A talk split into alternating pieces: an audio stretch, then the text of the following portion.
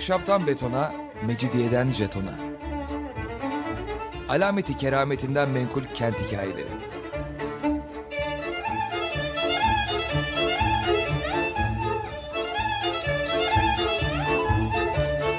Hazırlayan ve sunan Pınar Erkan.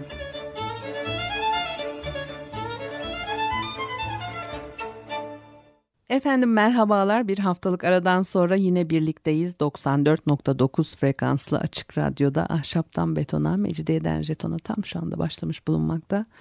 Anlatıcınız ben Pınar Erkan. Elektronik posta adresim pinarerkan.yahoo.co.uk Bakalım bugün programımızda ne var?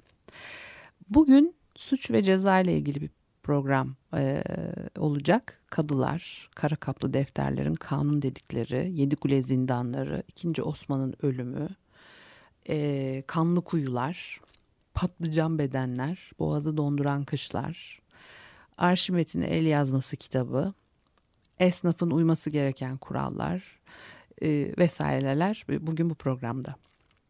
Şimdi tanzimata gelene kadar insanlar çeşitli şekillerde idam edilebiliyorlardı. İnsanların sadece boyunları değildi kanun karşısında kıldan ince olan. Kanun karşısında boy verdiler mi baştan ayağa kıldan ince kalınıyordu. Çünkü kanunun kime ne diyeceği belli olmazdı. Dimitri Kantemir padişahın her gün 14 kişiyi yargılatmadan öldürtme ayrıcalığına sahip olduğunu yazar. E, Kantemir Boğdan hospodarlarından biriydi. Hospodar, evlak ve Boğdan prenslerine verilen ad, e, rütbe ve Dimitri Kantemir İstanbul'a e, birkaç kere gelmiş, burada yaşamış. E, klasik Türk müziği üzerine ilk sistematik bilimsel eseri de o yazmıştır. 17. yüzyılın e, son çeyreği ve 18. yüzyılın başlarında Fener'de e, oturmaktaymış. Evinin kapısında levha asılı burada Dimitri Kantemir yaşadı diye yazmışlar üzerine. Evin bulunduğu bahçe e, Fener'in büyük ailelerinden Kantakuzenoslara e, ait. E, Kantakuzenoslar bir zamanlar e, eski imparatorlukla akrabaymışlar, kuzenmişler. Bahçedeki evde oturuyormuş Kantemir. Kapıya da levha asmışlar ama evi görebilmek mümkün değil. E, sadece bahçesini görebilirsiniz. E, eskiden muhtar oturuyordu sanki o evde. Yani şimdi orayı böyle müzeye çevirdiler, bir kafe yaptılar falan diye e, konuşuldu. Ama ben hiçbir zaman oradan geçerken kapısından içeri girebilemedim yani. Ne zaman içerisini görmek mümkündü veya şimdi de içerisini görebilmek mümkün mü onu bilmiyorum. E, Kantakuzenoslardan biri Mihail Şeytanoğlu olarak anılıyormuş. Evinde bir kitaplık kurmuş. Kitaplardan bir kısmı bahçedeki kilisede e, dururmuş. 1906 yılında bu kütüphanenin koleksiyonu içinde çok enteresan bir kitap buluyorlar. Mekanik sorunları ele alma yöntemi diye bir kitap. Arşimet yazmış. Arşimet milattan önce 200'lü yıllarda yaşadı. Öklid'in öğrencilerinden. Yunan sayı sistemini geliştirdi. Daire üzerine çalışmaları var. Ee, hani o bana bir dayanak noktası verin size dünyayı kaldırayım diyen. Arşimet kanunu biliyorsunuz. Kral bir gün tacını e, eline alıyor ve altının içine gümüş karıştırılmış olduğundan e, şüpheleniyor. Arşimet'e tacı bozmadan hileyi ortaya çıkarıp çıkaramayacağını soruyor. Arşimet e, banyoda bir gün suya yatmış sorunu incelerken suyun içinde kollarının ve bacaklarının hafifleştiğini fark ediyor. Buluş bu. Buluşundan o denli heyecana kapılıyor ki sokaklara atıyor kendini ve öreka öreka diye bağırıp çırpınarak koşturuyor. Buldum demek öreka. İşte o meşhur Arşimet'in yazdığı bir kitap bizim e, Kantekuzonosların kütüphanesinden çıkıyor. Üstelik dünyada var olan tek kopyaymış bu el yazması. Sonra ne olmuş bu kitap bilemiyoruz. Ya kimsenin gitmediği bir müzede melül melül tozlanıyordur ya da restore edeceğim, temizleyeceğim, tozunu alacağım diyen biri tarafından kapağı orası burası değiştirilmiş. Aslı orijinalde bir koleksiyoncuya çoktan satılıp gitmiştir. Kantemir'e geri dönersek e, muhtarın bahçe kapısına astıkları levhada e, Kantemir'in müzik çalışmalarıyla ilgili bir şeyler yazılıysa da Osmanlı tarihi çalışmalarıyla ilgili not düşen olmamış. İşte bu çalışmasında söylüyor Türk padişahının her gün 14 kişiyi yargılatmadan öldürtme ayrıcalığı olduğunu. Neyse ki padişahlar haklarını sonuna kadar kullanmaya kalkışmamışlar her gün. Buna rağmen e, boğdurulan, idam edilenlerin sayısı hiç de az değil. 4. Murat bu konuda biraz berbat. Saray kapısında, paşa kapısında, kent meydanlarında sergileniyor öldürülenler. At sırtında gezdiriliyor aleme ibret olsun diye. Ee, saçma sapan nedenlerle de e, bugün baktığımız zaman hemen onu e, söyleyelim. Bugün baktığımız zaman saçma sapan nedenlerle ölüm emri çıkabiliyor padişahın ağzından. Halkta korku uyandırmak, otoritesini korumak için yapıyor bunu. Örneğin 4. Murat İznik kadısını boğduruyor. Naima tarihinde anlatılır bu hikaye. Necdet Sakoğlu bu arada toparlamış konuyu. Naima tarihinden aynen aktarıyorum. Padişah halen pena yani 4. Murat'ı kastediyor. Şikar ederek İznik'e teveccühle atını ılgar edip önden giden habercileri geride bıraktı. Yol ve geçitler çamurdu. İznik kadısı yolları temizletemeden şehre erişen padişah ihmal ettiği suizanlığıyla kadının asılmasını ferman buyurdular. Mübaşirler gelip asmaya götürdüklerinde feryat edip be hey ağalar Şevketli padişahımızın teşrifi haberi dün geldi yetiştiremedim diye yalvardıysa da fayda etmemiş. E, bu hikayede Sultan e, e, İbrahim'den bir hikaye var. E, Veziri Salih Paşa'yı boğduruyor. Padişah Hazretlerinin latif mizacı hareket e, gerektirdiğinden bazen taht-ı bazen atla bazen de koçuya binerek şehirde dolaşıp dururdu. Karşıdan gelen arabalar yolu tıkadığından arabalar şehre girmesin ve şehirde bir fert arabaya binmesin ve İstanbul içinde bir araba görmeyeyim diye yasak etmişlerdi. Yürek sıkılmasına ve sevdai illetine müptela olduklarından üfürükçü şeyhlere okutarak müsterih olurlardı. Davut Paşa'daki Efsuncu imama giderken önüne bir araba çıktı. Bunu Vezir-i Azam'ın emrine kulak vermemesine hamledip Salih Paşa'yı yanına çağırdı. Paşa imamın evine vardığında da padişah ben arabalara yasak koymuşken niçin benim tembihim tutulmaz ben padişah değil miyim tez boğun diye bağırmış ve Salih Paşa daha imamın evinde boğulu verilmiş. Buna da siyaset etmek deniyor bu arada. Sadece padişahlar değil vezirler, valiler de e, siyaset edebiliyorlar. Sonra Tanzimat'ta Fransız ceza yazısı yasası örnek alınarak ceza kanunname-i Humayun'u devreye giriyor 1840 yılında ve siyaset etmeler son buluyor artık. Bütün beldelerde kadılar bakıyor yargı işlerine bir de naipler var. Kadılar medrese çıkışlı oluyor. Bunlar sadece yargıdan değil bulundukları kentin güvenliğinden, belediye işlerinden, ve çarşı pazar denetiminden de sorumlular. Ayrıca nikah kıyıp köle azat ediyorlarmış. İstanbul kadısı en önemli kadı. Sonra Galata, Eyüp ve Üsküdar kadıları geliyor. İlçelerde aynı görevi naipler yürütüyor. Onlar da kadılara bağlı. Kadı evinde çalışırmış bir home office düzeni içerisinde ve neye göre e, karar veriyor. Halkın kara kaplı kitap dediği kanunnamelere göre karar veriyor. Kara kaplı kitapta İslam ulemasının fetvaları ve çeşitli isimlerle adlandırılan padişah yasaları var. Bu arada kadının üstünde divan e, yer alıyor. Yönetimle esnaf arasındaki ilişkileri ayarlıyor. Şikayetler divana iletiliyor ve divanda görüşülüyor. Çıkan karar kadıya bildiriliyor. O da uyguluyor. Neyse bunları uzatmayayım. Kara kaplı kitaptan bazı maddeler okuyayım size. Belirli suçların e, belirli cezalarına örnekler vereyim. Önce bir, bunlar biraz böyle ara böl, bölmeyelim bunları. Bir şarkı dinleyelim ondan sonra ben başlayayım onlara.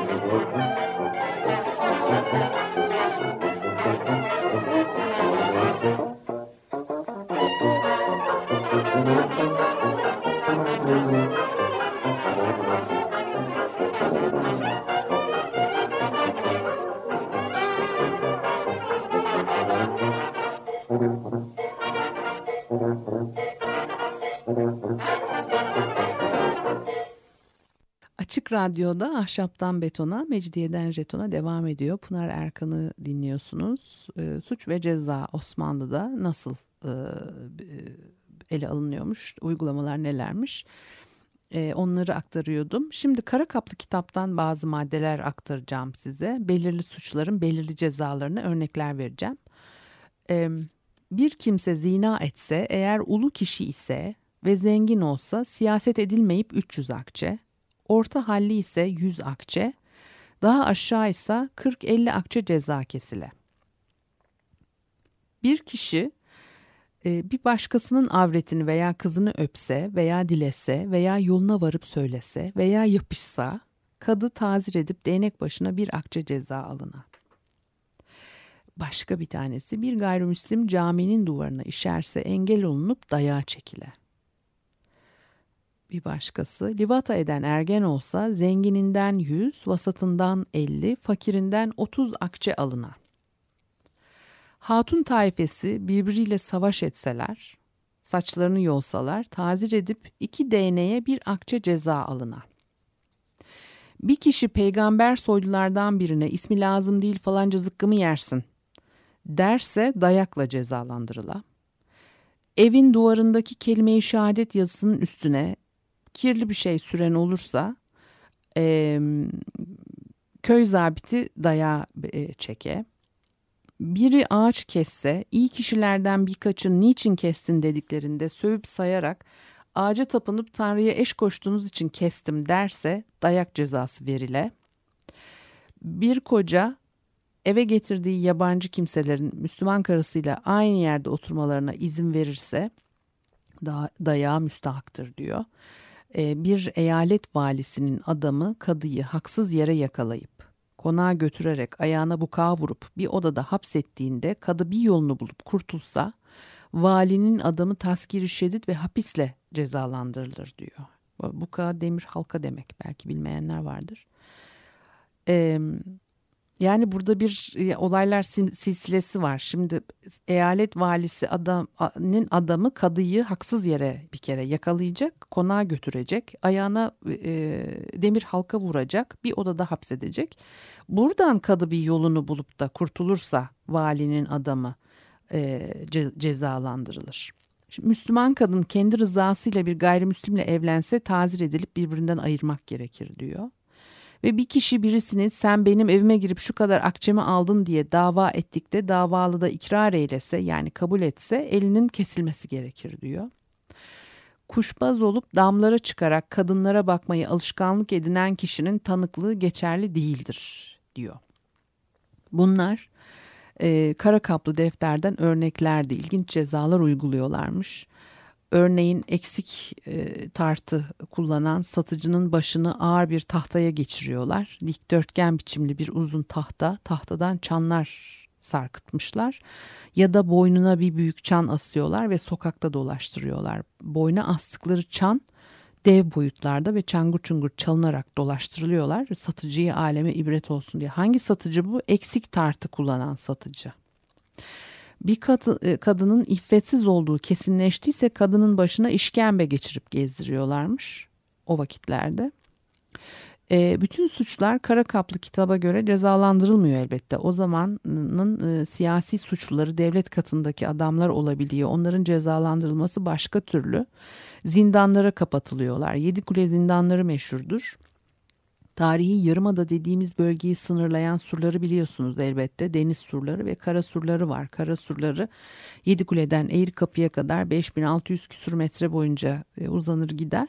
Yedikule Kalesi'nin içinde bir e, görkemli bir kapı yer alıyor. 390 yılında ilk kapı yaptırılıyor. O zaman kent dışında bir zafer takı olarak inşa ettirilmiş başka eklemelerle birlikte zaman içinde en şatafatlı kapı halini alarak zafer kazanan imparator ve komutanların e, şehre seferden geri dönerken girdikleri kapı oluyor. Bu Bizanslar Portaora diyorlar bu e, taka yani altın kapı. Üç kemerli bir kapı ortadaki en yüksek. Daha önce bir e, Araplarla ilgili bir Arak, e, Araplarla Bizansların ilişkilerini anlattığım bir programda bunlardan biraz söz etmiştim size. E, bu, bu tabii önemli bir kapı. İstanbul alındıktan sonra Türkler buraya surlardan bağımsız bir kale yaptırıyorlar. Yedi Kule bu kalenin adıdır. Fatih iki kule e, eklettirmeden önce Pentaprikyon deniyor Bizanslılar tarafından. Beş kule e, anlamına gelir bu. E, Fatih hazineyi buraya yerleştirmiş ama daha sonra e, sultan neredeyse hazinenin de orada olması e, işte gerektiği ve başka tabi sebepler de var sadece bundan ibaret değil. E, o tarihten sonra Yedikule siyasi suçluların atıldığı e, zindanlar olarak e, işlev görüyor. Burada yabancı sefirler, konsoloslar misafir sıfatıyla hapsedilmişler. E, yani şimdi tabii yabancı böyle elçilik falan yok. Yani Osmanlı zaten 28 Çelebi Mehmet işte Avrupa'ya gidiyor filan öyle Avrupa'ya elçi melçi gönderse veya oradan gelen elçileri böyle bir e, çok kabul görür bir diploması içerisinde filan kabul etmiyorlar. Yani o yabancı sefirler, elçiler, konsoloslar onlar esir aslında ve işte ilişkilerin mahiyetine göre günlerce, haftalarca hatta aylarca e, padişah huzuruna çıkamadan bekledikleri oluyor. Kimisi e, yani hiç ne niyetle geldiğini aktaramadan geri dönmek zorunda kalıyor filan ve Topkapı Sarayı'nda da vardır böyle yerler. E, misafir ediliyorlar. Bunu tabii işte bir huzura almadan önce bir süreç bir takım şeyler var. Onları da tabii padişah Osmanlı padişahı bir mesaj veriyor tabii yani e, belirli sebeplerle yapılıyor bunlar öylesine e, kimin ne kadar süre bekletileceği işte padişahın huzuruna çıkacak mı çıkmayacak mı falan. Şimdi yani onun için o yedi kule e, surlarının e, zindanlar olarak işlev görmesi onun haricinde de yabancı sefirler konsoloslar yani o öyle konsolosların biraz daha e, bugün bizim anladığımız anlamda bir, bir ilişkiler içerisinde kabul ediliyor olması falan 18. yüzyıldan sonra karşımıza çıkan şeyler bütün bunlar hep o batılılaşma hareketlerine e, giden e, yolda e, artık işte Osmanlı tabii toprak kaybediyor filan Ondan sonra merak ediyor Avrupa'da ne oluyor ne bitiyor. Ee, öyle kendisi gözlemciler göndermiştir ve işte Çelebi 28 Mehmet bunların içerisinde en önemlisi ve en, en önemlisi değil de yani e, işte en meşhurlarından onun orada raporu ve ondan sonra da getirdiği planlarla e, kağıthanede e, çok sayıda konak köşk e, inşa ediliyor ve işte o lale devri dediğimiz devride e, yaşatan e, köşkler, konaklar işte o su bentleri filan hep e, öyle bir sürecin e, etkisi. Şimdi Osmanlı devlet adamlarından bazıları da burada tutulmuş. İkinci Sultan Osman burada e, öldürülmüş. Kanlı Kuyu denen bir kuyu var kalenin sur tarafındaki kulelerden birinin altında e, kesilen e, kelleler Topkapı Sarayı'ndaki ibret taşında sergilenirken başsız kalmış bedenler de bu kuyudan atılıyormuş. Kuyunun dibi denize bağlanıyor. Demek ki şimdi denizlerimizde yüzen patlıcan, sebze ve naylon poşetler gibi o zaman da kellesiz kalmış bedenler akıyordu Marmara'ya ama tabii yoğunluğu kıyaslayamayız. İkinci Osman vakası meşhurdur. İkinci Osman e, 17. yüzyıl başlarında kısa bir süre saltanat e, sürdü ve yenilikler yapmak istemiş. Bir de katı uygulamaları var ne, çok nefret toplayan. E, halkın e, genç Osman'ın uğursuzluğuna yorduğu olaylar birbirini kovalamış onun devrinde. E, 1621 yılında şiddetli bir kış oluyor. Üsküdar'la Sarayburnu arası donuyor. Gemiler ilerleyememiş. Şehirde de büyük bir kıtlık baş göstermiş. Büyük yangınlar, yağmurlar olmuş. Sonra Yeniçeriler bir e, ve ayak takımı denen kişiler saray kapısına dayanıyorlar. İkinci Osman'ı alıp Yedikule'ye götürüyorlar. Hakaretler, eziyetlerle bir süre burada tuttuktan sonra da öldürüyorlar. E, elçilerin kapatıldığı Yedi Kule'den başka zindan, tomruk, e, salma tomruk diyorlar. Bir çeşit cezaevi. Salma tomruk yarı açık hapishane demek. Bunların koşullarını yeterince bilmiyoruz. İyi olmadığını tahmin etmek güç değil. E, Moltke'nin anılarında yeri var bunların. Mareşal e, Helmut von Moltke önce gezmek için gelmiş İstanbul'a sonra askeri uzman ve danışman olarak kalıyor. Bu arada Anadolu'yu da gezmiş ve yazdığı mektuplar kitap halinde basılmıştır. Urfa'da bir paşa sarayının tomruğunu görüyor. Urfa Sarayı'nın dar bir mahzen veya ahırında dokuz ihtiyar gördüm ki bunlar üç buçuk yıldan beri burada çürümekteydiler.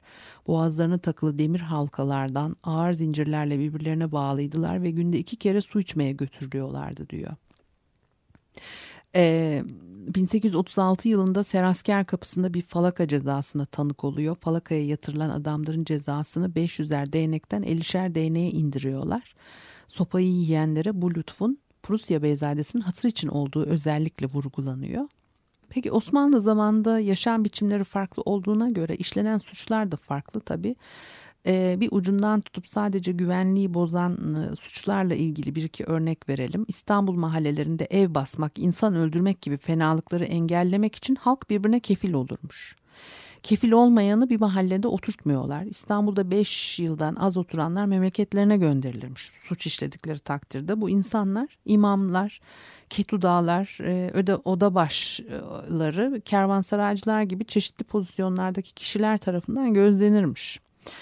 E, inzibata en çok uyan semt Eyüp Sultan. Cami çevresinde tavlo ve satranç oynanamazmış, çalgı çalınamazmış. Bununla birlikte kentin en başa bela dertleri arasında fuhuş yer alıyor. Özellikle Viyana seferine çıkıldığı sırada artmış bu. Fuhuş yaptığı saptananlar Bozcaada'ya sürülürmüş. Kadın ve erkeklerin yaşlı, sakat, e, hasta işte işsiz olanları yasal olarak dilencilik e, etmeye hak kazanırlarmış. Şehrin güvenliğini sağlamak için alınan önlemler arasında şehre göçün e, kontrol altında tutulması da var. Rumeli ve Anadolu'dan göç gelmesine engel olmak için İslam'dan ve Kefere'den göç geldiği haber alınır alınmaz gümrük eminine şiddetli emirler gönderiliyor. E, göç edenler kapılardan içeri alınmıyor. Önce bir sorguya çekiliyor filan. Ayrıca işsizleri, dilencileri toplattırıyorlar. İstanbul Gümrük Emini kayıklara bindirilmiş işsizleri İzmit'e yollarmış. Oradan da memleketlerine dağıtılıyorlar. Dilencilerin sağlam olanlarını yine önce İzmit'e gönderiyorlarmış. Çalışabilecek durumdakileri yakın köylere paylaştırıyorlarmış. Teslim alanlara da bunları kesinlikle salı vermemeleri tembih edilirmiş. Yani işsiz güçsüz kalmasınlar diye böyle bir sistem, kontrol sistemi. Ee, Üsküdar, Kartal, Pendik ve Gebze'de bağlar var çok e, bu bağlar ve şaraplarla ilgili nasıl e, e, işte ikram ediliyor saraylarda falan 19. yüzyılın sonunda özellikle otellerde saraylarda değil yanlış söyledim ve 20. yüzyılda onları başka bir programda anlatacağım.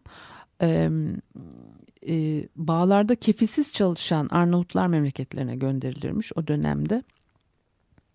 Ee, ve Avrupalıların da avlanması yasak. Bazen Frank kefereleri 5-6 zar yani av köpeğiyle varıp ekseri bağlık bahçelerde ve tokat bahçesinde ve ahalinin bağ ve bahçelerinde gezip avlanıp ve ol takri bile havlilerini yani yakın çevrelerini söküp ve gadrı külliyi eledikleri haber verilirmiş. Bostancıbaşı da bunları önlermiş.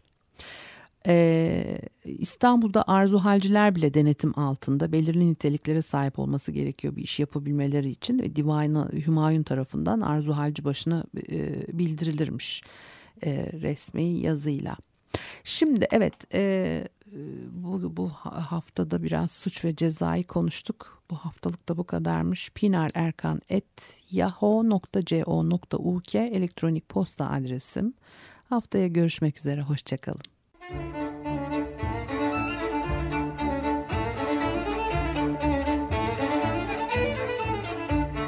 Ahşaptan betona, mecidiyeden jetona. Alameti kerametinden menkul kent hikayeleri.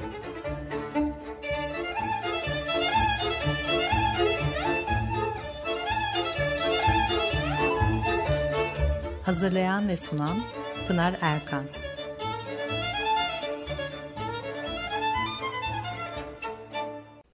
Açık Radyo program destekçisi olun. Bir veya daha fazla programa destek olmak için 212 alan koduyla 343 41 41